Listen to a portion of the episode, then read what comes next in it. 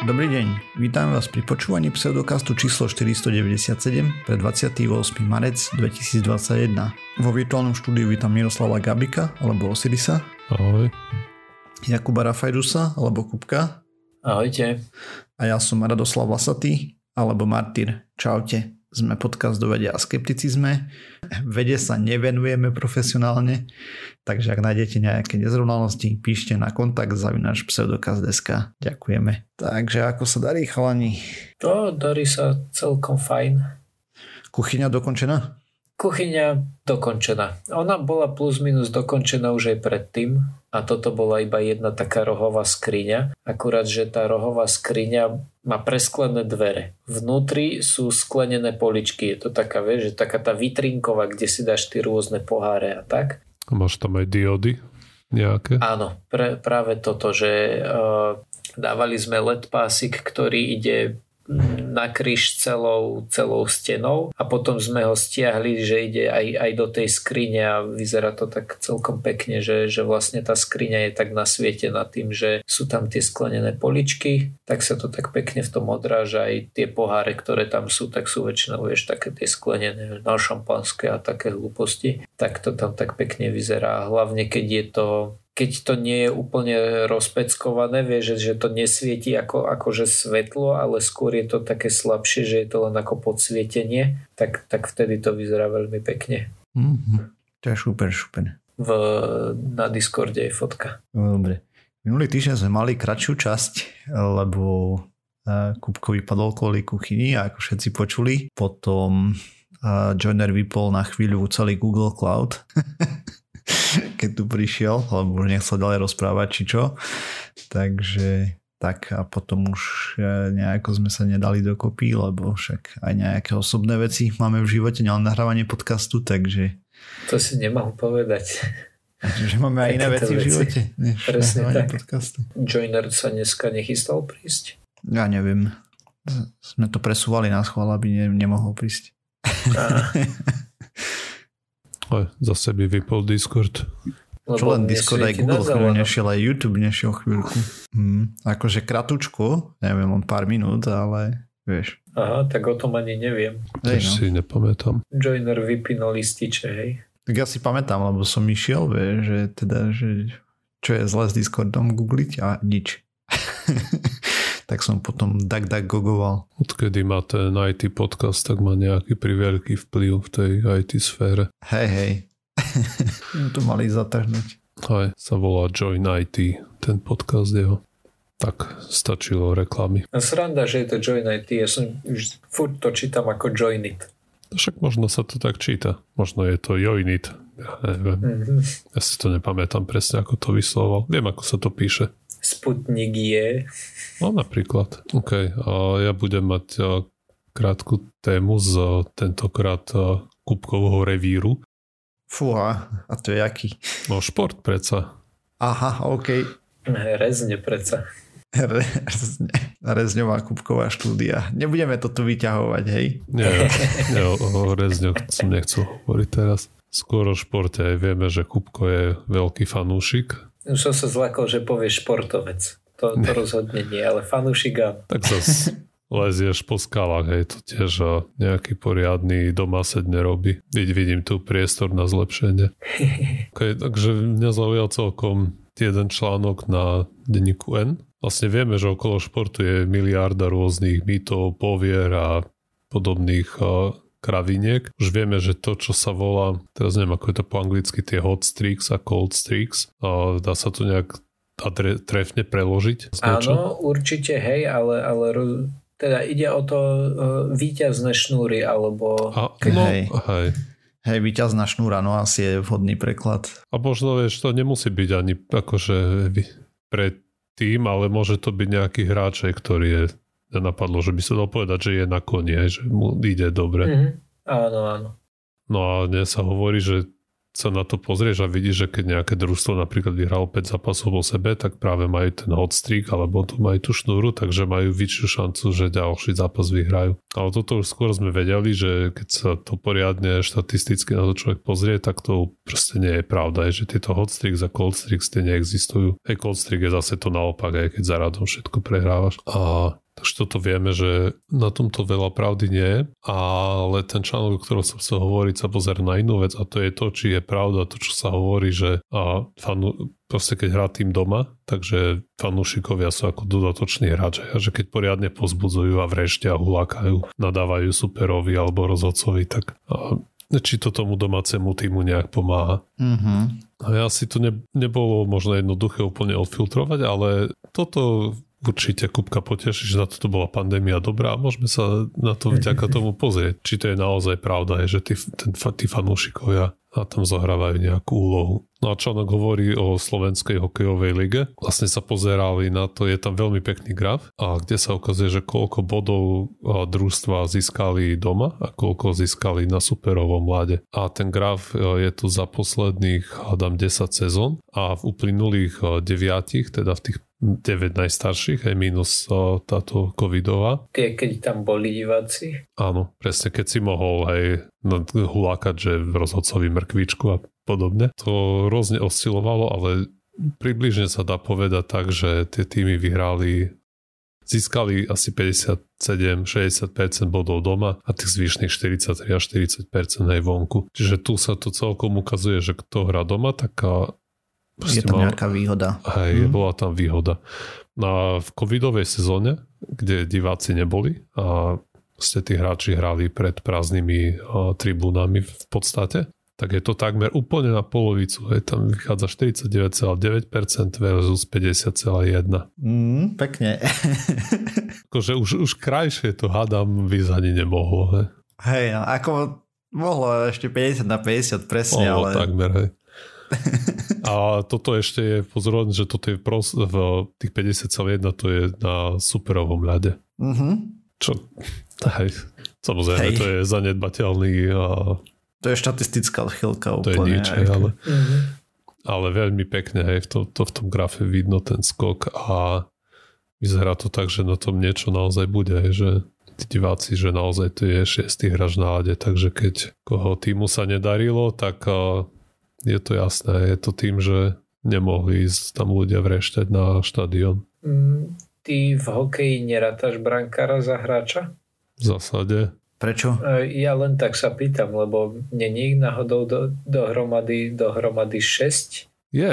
Akože že päť hráčov, že dvaja obranci, traja útočníkovia a brankár, alebo teraz som... Nie, si tak práve ja neviem to, práve, lebo proste to bola, to bola taká vžitá, vžitý slovný obrad, čo som mal, že sa hovorí, že diváci je šiestý hráč na rade. V podstate máš pravdu, keď to porátaš. Možno myslia to ako šiestého útočníka, vieš, alebo nie, čiže týchto, vieš. Tak asi, vieš, neviem, by bola kravina, je, že diváci je druhý brankár na rade. A zase by to tak pekne nefungovalo. Áno, na druhej strane, aj keď je napríklad presilovka, tak sa hovorí, že idú päť na štyri, hej, že skrátka brankári sa nerátajú. No tak tí sú tam asi automatické. E, to som teraz potreboval tak zamachrovať a, a, a potom som si uvedomil, že, že som ostal taký zmetený, či náhodou som nepovedal blbosť. Bavia päť na štyri alebo päť na tri niekedy. Alebo šesť na tri, keď odvolajú brankára. A, a vtedy, vtedy sú diváci naozaj siedmy hráč na rade. Keď, okay. keď pozbudzujú dostatočnej intenzite. To pekne. No ešte by to, vieš čo by to ešte chcelo urobiť? Chcelo by to porovnať nejakým spôsobom, že o koľko gólov viac dajú tie týmy, keď, ich, keď hrajú doma, hej, že keď sú povzbudzované, s tým, že o koľko viac dajú gólov počas predĺženia. Nie počas predĺženia, počas pre, powerplay, hej, keď hry bez brankára, aby sme mm-hmm. vedeli porovnať, že či ten šiestý hráč je lepší, keď kričia fanúšikovia, alebo či ten šiestý hráč je lepší, keď sa hra bez brankára, je tam ten šiestý hráč. Siedmy. Siedmy. Hm. Ešte čo mňa by viacej zaujímalo, aký by bol dopad, keby povedzme hrajú zápas a teraz tam pustíš iba domácich alebo no proste fanúšikov jedného družstva a porovná, že buď raz povzbudzujú, že uľakajú do toho, do toho a druhý raz nadávajú superovi. Aha, okay. A že či, viac, či by bol väčší efekt, vieš, ten demotivačný alebo motivačný.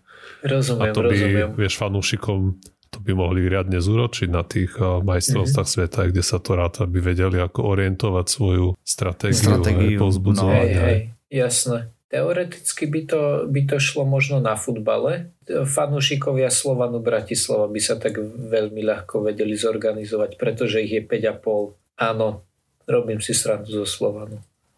Haha. OK, a dobre. Som si nebol istý, že či tak zle hrajú, že majú päť a pol fanúšika. Tak oni sú, oni sú s prehľadom prví v tej slovenskej lige, len mám väzby na Trnavu, no.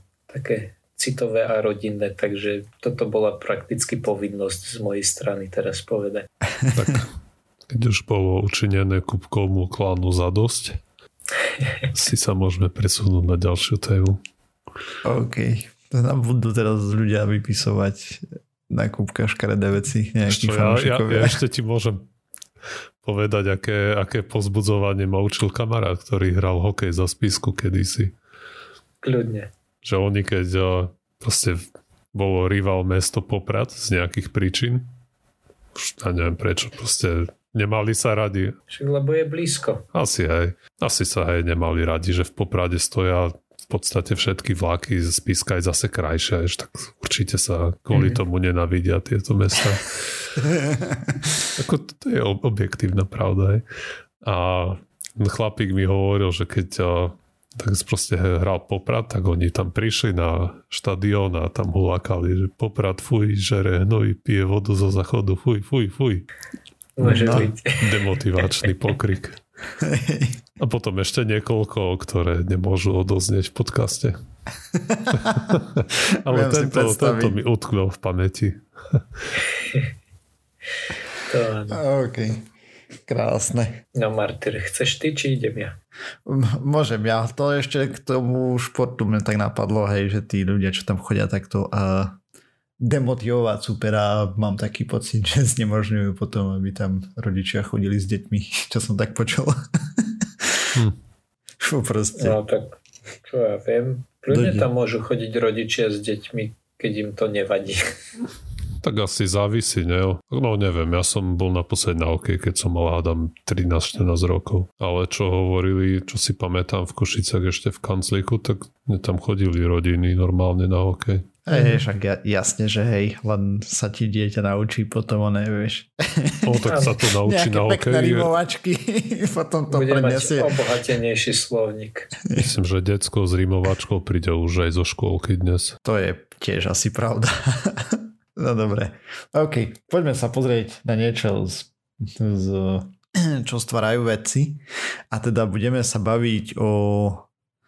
a nejakých Einsteinových veciach, konkrétne o časovej dilatácii. Ako vieme, to je jedna z teórií, ktorá bola veľmi dobre otestovaná, vedeckých teórií. Vlastne nedá sa falzifikovať, lebo všetko jej vychádza. A skúšali už toľko pokusov, ako ju vyvrátiť, že dovidenia. No a o čo tam ide je vlastne, že čím je väčšie gravitačné pole, tým čas ide pomalšie, ako sme videli v nejakých filmoch. Alebo ak sa pozorovateľ hýbe vysokou rýchlosťou, čas mu beží pomalšie oproti stacionárnemu pozorovateľovi. To je celá taká zabavka, ktorá máme dokázané, že platí, no, ale to neplatí len pri tých rýchlostiach, ktoré sa blížia relativistickými rýchlosťami alebo pri čiernych dierach, ale to platí aj pri normálnych rýchlostiach. Napríklad človek, ktorý sedí a počúva podcast alebo nahráva podcast, tomu čas beží rýchlejšie ako tomu človeku, ktorý sa prechádza. Akože tá rýchlosť je úplne zanedbateľná, proste to sú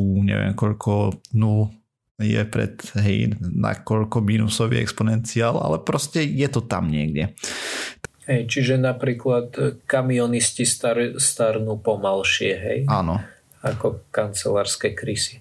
Ale čet vie, čo má horší dopad na telo, či osem hodín v kamióne alebo osem hodín za počítačom, nie, nie som si úplne istý, hej. Uh, mám taký pocit, že tie efekty budú výrazne viacej dopadať ako tá, ten časový posun, ako som hovoril, že je to zanedbateľné. No a, ale podobne to máme aj keď je človek napríklad pri morskom dne a morske, pri, mo, pri morskej hladine, tak tam mu čas beží pomalšie ako nám tu hore, v horách, v Tatrách a podobne. Lebo je bližšie k centru Zeme a tam je väčšia gravitácia versus čím si ďalej od Zeme, hej, tým je menšia. Zase zanedbateľná vec. No a za normálnych okolností my tú časovú dilatáciu neriešime takmer vôbec, okrem pár extrémnych prípadov, ako napríklad uh, o, na orbite máme nejaké satelity, tie sa pohybujú me- mega rýchlo, hej, teda im tam beží čas pomalšie. Tam to trebalo korigovať, hej, tam sa tá teória uh, veľmi osvedčila, lebo ak by sme to nekorigovali pre gé pé es, tak za deň by sa to posunulo nejakých cca deväť kilometrov by bola odchýlka, čo je mierne nepoužiteľné. To je dosť, keď ti hovorí, že teraz zabočte doprava. Hej, asi tak proste. To by sa násobilo, hej, ešte dňami a tak. No proste, ak by sa to synkovalo doraz denne, samozrejme. No takže máme teraz taký ma- maličký problém, hej, tam, to, ale to sa všetko rieši. Budeme sa baviť teda o atomových hodinách, kým v minulosti na pozorovanie tých časových dilatácií sme potrebovali aspoň lietadlo alebo družicu, hej, v tomto prípade gé pé es. A ako sa zlepšujú meracie prístroje, tak stále presnejšie a presnejšie vieme merať čas a vedci sa stretávajú s novými výzvami. A teda v dvetisícdesať zostrojili na tú dobu super presné atomové hodiny, ktoré položili vedľa seba a všetko fajn. Rozpil bol, že jedna medzi tými dvoma hodinami rozdiel by bol, že jedna sekunda za tri celé sedem miliardy rokov by sa posunula, akože vďaka nejakým nepresnostiam a tak ďalej. No a presnosti tých meraní alebo chyby merania sa posunuli v dvetisícdesať, vlastne to bolo z jeden lomeno desať na minus päť, to dali na jeden lomeno desať na minus deväť a v dvetisícosemnásť na jeden lomeno desať na minus devätnásť tú odchýlku merania vo frekvencii. V tom dvetisícosemnásť to robili s minimálne desiatimi testovacími prístrojmi, hodinkami s frekvenčnou odchýlkou jeden na desať minus osemnásť. Atomové hodiny postavené teda takto, tie prvé na hliníkových ionoch, potom následne to presunuli na inú technológiu. A to bolo... Nebolo to nejaké cézium? Áno, potom neskôr cézium a tie najpresnejšie sú itrium. Ale k tomu sa ešte dostaneme. No ale čo tam robili v tom dvetisícdesať je, že jednu z tých superpresných hodín na tú dobu zdvihli o tridsaťtri centimetrov. A hodinky, ktoré boli vyššie, začali týkať rýchlejšie ako hodinky, ktoré boli nižšie. Hej. Samozrejme ich potom položili naspäť a začali týkať rovnako rýchlo. Tam vlastne potvrdili, že nie je problém v hodinách, ale v čase. Ten je celý polamaný, úplne divne funguje. No a dokáza- odvtedy dokážeme vlastne pozorovať časovú dilatáciu už na takýchto malých vzdialenostiach a tie vzdialenosti sa zmenšovali samozrejme. A ako sa budú zmenš- zlepšovať tie meracie prístroje, asi sa s ňou budeme musieť vysporiadávať aj pri iných aplikáciách. E, napríklad ak by sa... Lebo takto, celosvetovo sa... alignuje do čerta. Zosúladzuje. Hej, celosvetovo sa synchronizuje. synchronizuje čas, hej, podľa nejakých hodín. A my by sme mali mať, čas by mal rovnako ubiehať v Londýne, v Miláne, v New Yorku, ale takde vo Švédsku, hej, a podobne. No ale ako sú tie hodinky presnejšie a presnejšie, tak zistíme, že to je celkom problém, lebo tá svinia gravitácia má rôzne, proste ten potenciál gravitačný je rôzny na Zemi, že či si, čím si bližšie, potom či si ne, je pri tebe nejaké veľké čudo, hora a podobne, hej, a všetky tieto veci. Ale samozrejme, čím si bližšie k centre Zeme, hej, čím si vyššie, tým je to menej, ale no proste sú tam nejaké takéto. No a len tak mimochodom pri tom gé pé es bol posun štyridsať mikrosekúnd za deň a to už spravilo tú odchýlku deväť kilometrov, toto mám poznačené. No a na, v Amerike je taký inštitút, sa volá NICE, oni robia nejakú štandardizáciu meraní a podobných vecí a zostrojili tieto super hodinky. Tie hodiny sú zostrojené ako všetky ostatné To znamená, že keď máme doma staré hodinky od detka alebo tak, tak tam oscilovalo kývadlo, sa kývalo zo strany na stranu. V digitálkach bol ten kryštál, takzvaný kvarcký, ne? A tak. No a atomové hodiny majú namiesto kývadla atom.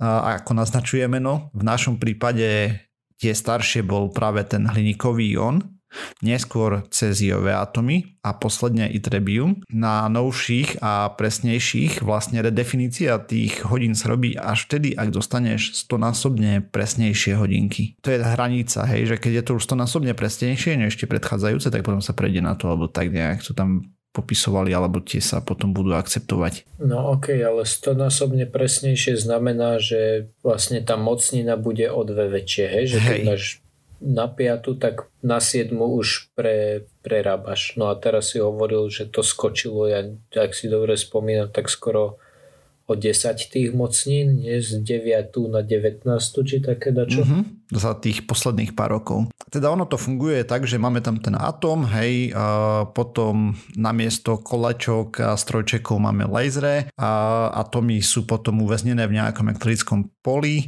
tie potom dostanú sériu elektrických impulzov, tie potom kontrolujú nejakú tú osciláciu, no a na tých posledných ytrébiových ešte pridali nejaké elektrické tienenie, a aby tam nemohli zablúdiť nejaké radiové vlny, lebo už tie to dokážu narúšať či čo, a potom ešte aj nejaké e, tepelné. A tam sa dostali práve k tomu, že ak to posunuli o menej ako jeden centimeter vyššie, tak už to dokázali detekovať. Menej alebo viac ako jeden centimeter? Uh, hranica je niekde ako okolo jedného centimetra. Nie, ah, okay. Viac ako milimeter. nula celá päť, nula celá sedem, akože není to úplne sto percent presné, lebo teda takto. Tam písali, že v štúdii to dali len tak uh, všeobecne, že less than mm-hmm. jeden centimeter, uh, že dokážu už detekovať odchýlku. Niekde som čítal, že nula celá jeden milimetra, ale to som nevedel potvrdiť potom, takže nie som si úplne istý. Ale možno, že to už je tak, len proste nebolo to v tej štúdii, takže neviem. Mm-hmm. Mm-hmm. Jednoznačné je, že ako sa to zlepšuje, tak sa dosiahneme pravdepodobne aj na menšie tieto. A to začína byť akože už celkom problém, ktorý budú musieť riešiť potom následne s tými meraniami, ako som spomínal. Keď už centimeter výškový robí rozdiel, hej, tak to treba nejako synchronizovať rozumne. Na druhej strane má to kopec ďalších výhod, hej. Teda jedna vec, ktorá sa ukázala, je, že meranie času je ďaleko lepšie vo vesmíre ako na Zemi, lebo tam nemáš gravitačné polia, ktoré ti to narúšajú takýmto spôsobom, hej. Lebo Zem je nerovnomerná a tak ďalej. Vo vesmíre si dostatočne ďaleko od všetkého a tým pádom čas máš plus minus konštantný. Samozrejme, zase tá orbitálna rýchlosť a tak ďalej, ale rozumieme sa.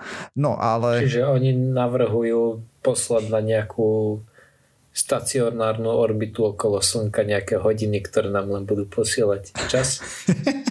Nie, to nenavrhujú.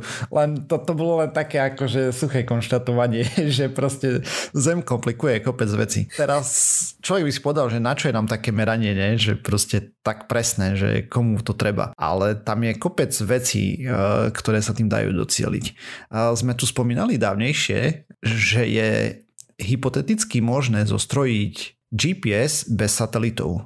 Vlastne ty spravíš super presné hodinky a potom na základe nejakých, nejakej mágie, tak toto poviem, ako s nimi cestuješ a posunú času a tak ďalej, presne vieš učiť, že kde si vyšiel a proste kde si sa nachádzal a, a proste celý čas meráš cestu vlastne, že budeš mať ako keby si ťahal špagátik, hej, že kde si bol na Zemi celý čas. A tým pádom vieš stále učiť polohu. A nepotrebuješ žiadny externý bod. Tak tomu ja rozumiem. Ja dúfam, že som to úplne skopal, keď to počúva nejaký odborník.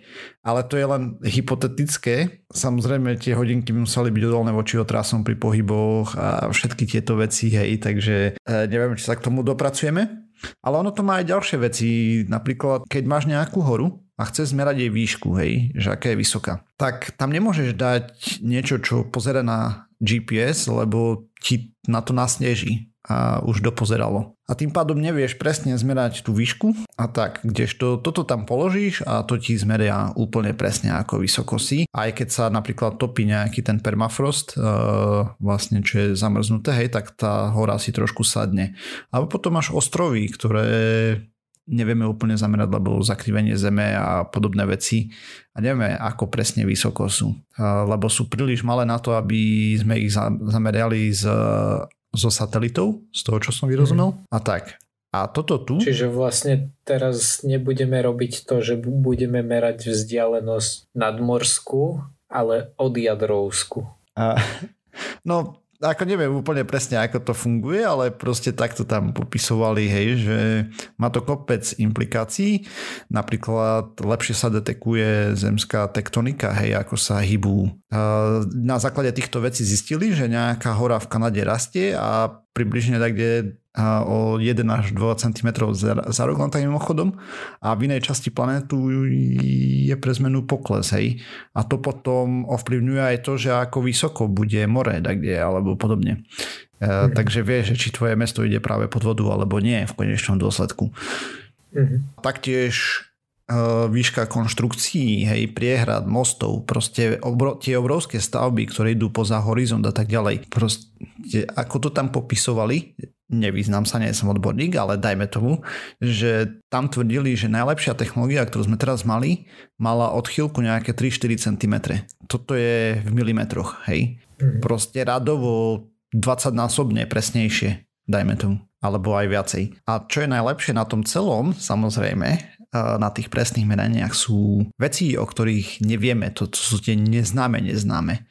Hej, že tam hypotetizujú, že by sme mohli na základe toho niečo s temnou hmotou, temnou energiou a takýmito vecami, akože nevieme, samozrejme. Proste je to zaujímavé, celé to meranie, že nepretekajú sa s týmto presnosťou len tak pre srandu králikov. Uvidíme, čo to prinesie v konečnom dôsledku. Zároveň z toho vyplýva, že čas je mrcha. Proste úplne rozdielne tečie všade. Ako tie odchylky sú úplne minimálne, ale, ale proste je to taký uh, ne, nešvar doslova ten čas. Nejaká chyba v programe.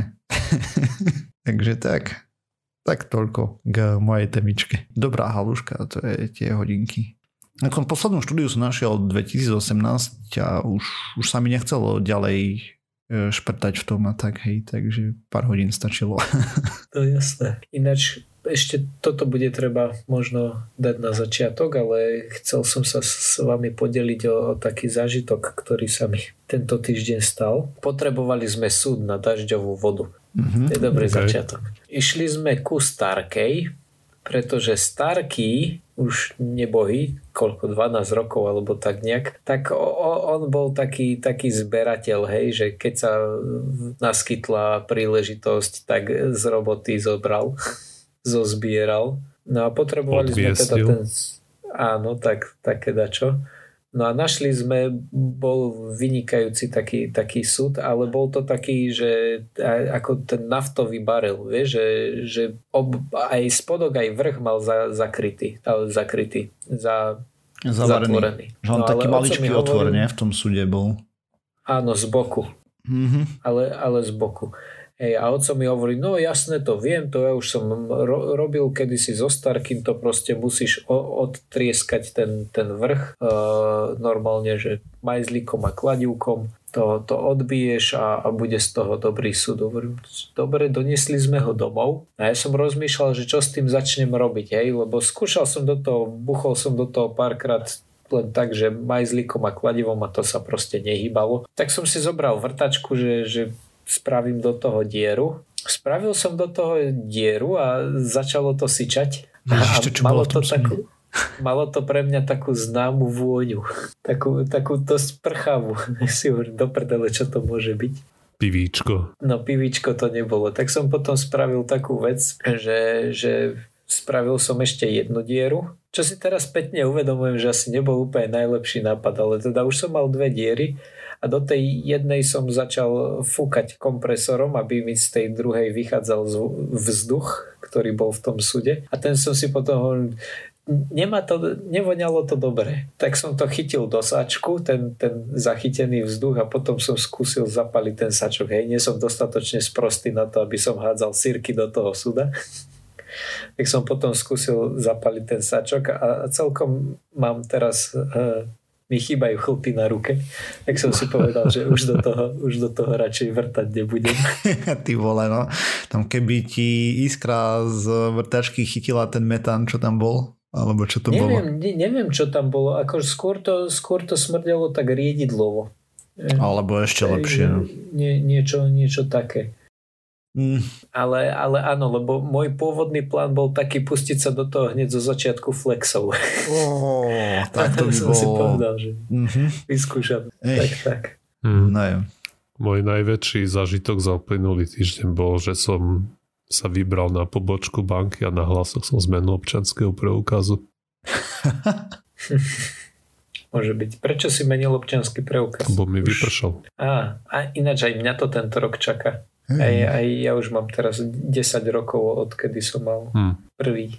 No a ešte jedna vec, kým, kým sa dostaneme k mojej téme. Áno, zdržujem, lebo je krátka. Neviem, či ste si všimli, ale dva týždne dozadu som hovoril o tom, ako som robil tie, tie brownies, a na Discorde sa mi ozval Royal Shogun. Shogun? Shogun? Shotgun. Nie? Či Shogun? Nie, nie je to Shotgun. Nie, a ja som to tak najskôr prečítal, ale nie je to Shotgun, je to, to, to Shogun, takže to je ten, ten s mečom, nie? Ak si dobre spomínam. Japonský oni. Myslím, no, že oni boli japonskí.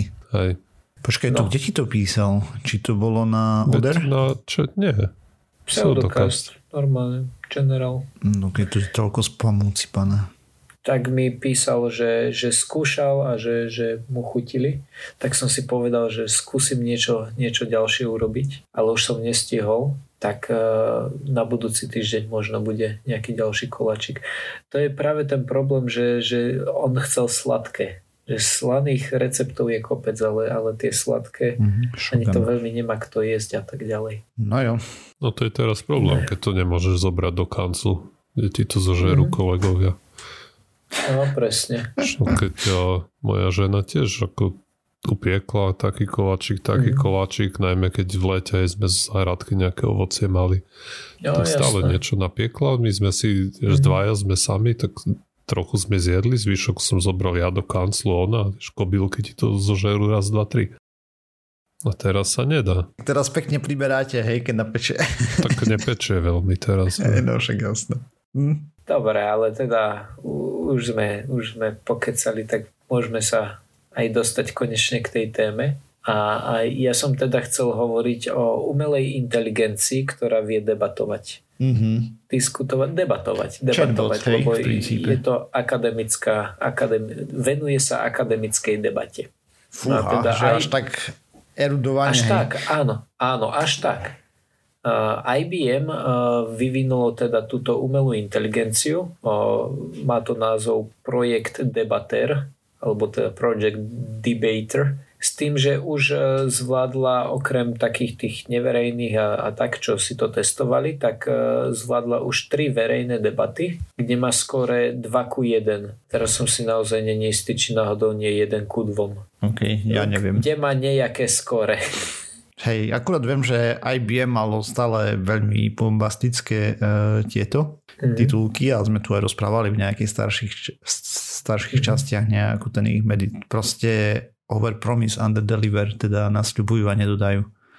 A tradičný problém u nich. No každopádne túto minimálne jednu z tých troch vyhrali a, mm. a boli to debaty proti naozaj profesionálnym debatérom, s tým, že uh, tá, bola to tradičná akademická debata, to znamená, že dostali tému, potom bola nejaká otváracia reč, štyri minúty argumentácie každá strana a dve minúty záverečná reč, s tým, že začalo sa tým, že dostali nejakú tému, každý mal pätnásť minút na prípravu, a potom, potom začali proti sebe debatovať. Každý dostal nejakú stranu, hej, to znamená, že bola napríklad téma nejaká, hej, je pseudokast cool, a jeden argumentoval, že áno, je to najúžasnejší podcast pod slnkom, druhý debatoval, že nie sú to len traja typci, ktorí o ničom nevedia a rozprávajú sa. No. A, a na konci publikum e, zvolilo víťaza. To znamená, že a teraz som, dobre,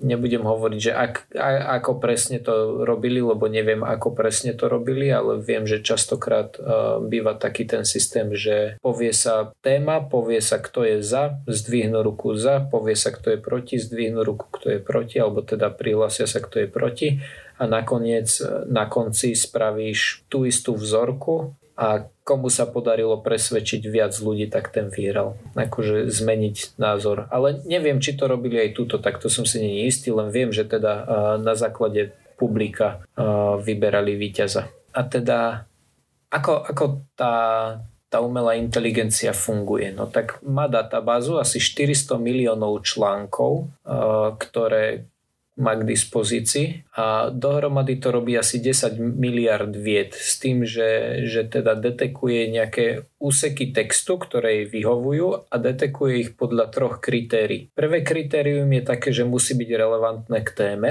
Druhé je, že malo by to byť argumentatívne, hej? To znamená, že malo by to hovoriť, že či je to za alebo proti, že malo by si to, ten výrok by si mal nejak vybrať stranu. A tretí je, že by mal podporovať náš názor, hej? To znamená, že keď debatujem, že za, hej, že uh, naftové auta sú fajn, tak bude vyberať, že naftové auta sú fajn. Keď debatujem, že naftové auta sú fuj, tak bude vyberať také.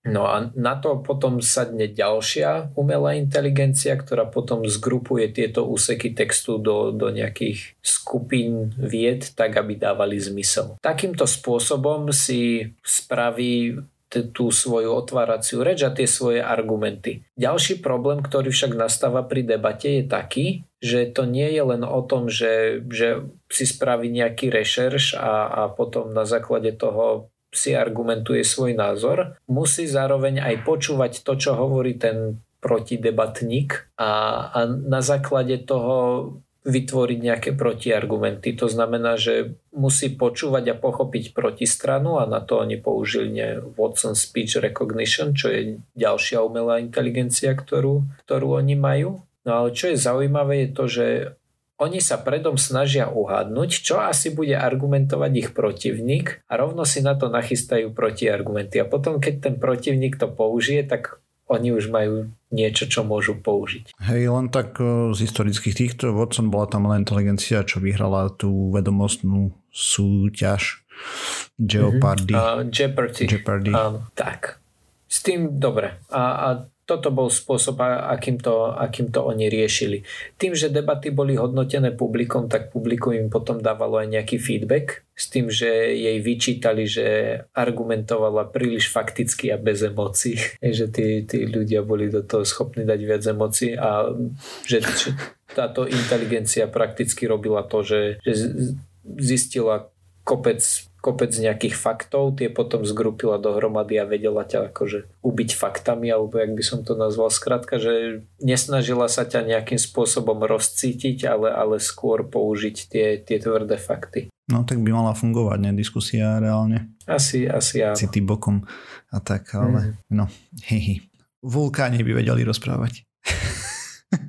No a všeobecne mi to príde také, také celkom cool, hej, celý tento systém, lebo príde mi to také, že vie to spraviť akože nejaké poznámky, hej, vie to, vie to vytiahnuť z toho textu tie, tie dôležité podstatné veci. Ja som skúšal, oni majú, a, a bude to v poznámkach, oni majú prístup k tej inteligencii, alebo teda majú, majú k tomu spravené nejaké nejaké prost, nejaký, jak to povieš, nie prostredie, ale nejaké, majú k tomu spravené nejaké grafické užívateľské prostredie. Proste mám nejaké vizualizácie, ako sa rozhoduje. To, to nie, ale uh, vieš si na ich stránke, keď im odklikneš, že niečo, ne, nepamätám si, čo som odklikal, nečítal som to, hej, len som dal, že súhlasím. Tak uh, potom môžeš spraviť to, že napíšeš vetu, napíšeš topik, na ktorý sa diskutuje a ono ti to potom vypočíta skóre. Hej? To znamená, že oni ako príklad majú, že nejaká nedávna, nedávna štúdia ukazuje, že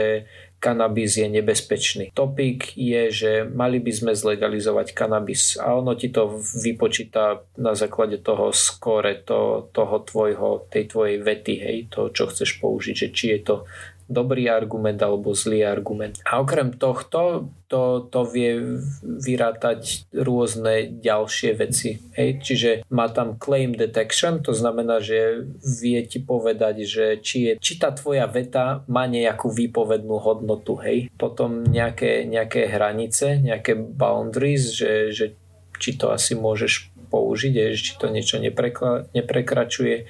Evidence detection, čiže či, či je to nejaký argument týkajúci sa tej témy. Argument quality a, a tak ďalej. Majú tu toho, toho naozaj veľa. Vie sa to nejakým spôsobom spárovať s Wikipédiou, potom tam robí ten clustering. Celkom také, také pekné, rozumné. že, že dá, sa, dá sa s tým pohrať a možno, že kebyže, kebyže sa tam odklika viacej veci, tak by sme to vedeli potom aj akože používať, že, že si to naučíš na, na nejaké svoje veci. Čo mi napadlo, že by mohlo byť celkom nebezpečné, kebyže to niekto natrénuje na, ja neviem, antivax alebo o, ešte na čo by sa to dalo natrénovať, na tak na veda, flat earth. Alebo, alebo? No ale tak pokiaľ ono to pracuje s faktami, tak e, asi antivax by stále ti vyšlo veľmi zle skore, vieš. A takisto no fladet. okej, okay, ale, ale stále to funguje tak, že ty tomu dáš tému a ono by to malo vedieť argumentovať za aj proti. Aha, to znamená, okay. že keď mu povieš, že globálne, existovanie, globálne oteplovanie je problém, tak ono by to malo vedieť argumentovať, že áno je, alebo že nie, nie je. Vieš, a, a teraz spraviť nejakého takého bota, ktorý by chodil po Twitteroch a Facebookoch a dával by také pseudokvalitné argumenty na to, že, že prečo je globálne oteplovanie cool alebo nie je, tak môže byť celkom nepríjemné. Nie, že by už neexistovali takíto boti. Nie sú síce až tak elaborovaní, ale chodia a dávajú nezmyselné argumenty. Mm, tak oni, dobre, na, na to, aby si mal nejakého, nejakého blbého bota, alebo blbého bota, na to, aby si mal nejakého bota, ktorý dokáže šíriť rôzne veci, tak nepotrebuješ, aby vedel argumentovať. Hej, stačí, nebude... No a tam sa používa machine learning a tieto veci, hej, mm, na základe... Áno, áno. toho, čo sa píše, tak on vie na základe toho vybrať, že kde prispeje čo a podobne. Mm-hmm. Proste to sú tiež celkom vymakané systémy. Mm-hmm. Musíme asi spomenúť všetkých obľúbenú umelú inteligenciu výzdomov Čopra. Mm-hmm. Na to som už zabudol. A to je pre zmenu tento náhodný generátor slov. Nie úplne náhodný. No nie, nie úplne, práve, dobre, mne sa okay. zdá, že je, že je to nejakým spôsobom naučené na nejakej vzorke. To, že tá vzorka je blbá, to je, to je druhá vec, ale myslím, že je nejakým spôsobom dobre, naučené. Dobre, Čopra je náhodný generátor slov a významov Čopra áno. je generátor naučený z toho náhodného generátora. Áno, áno. No, proste to je generátor, čo robí vety, ktoré sú gramaticky a syntakticky správne, ale nedávajú zmysel.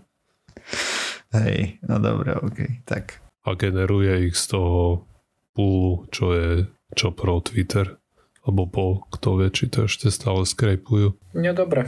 Hej, jasne. Dobre, takže sme sa dopracovali na záver tejto časti. Ďalšia časť znova o týždeň.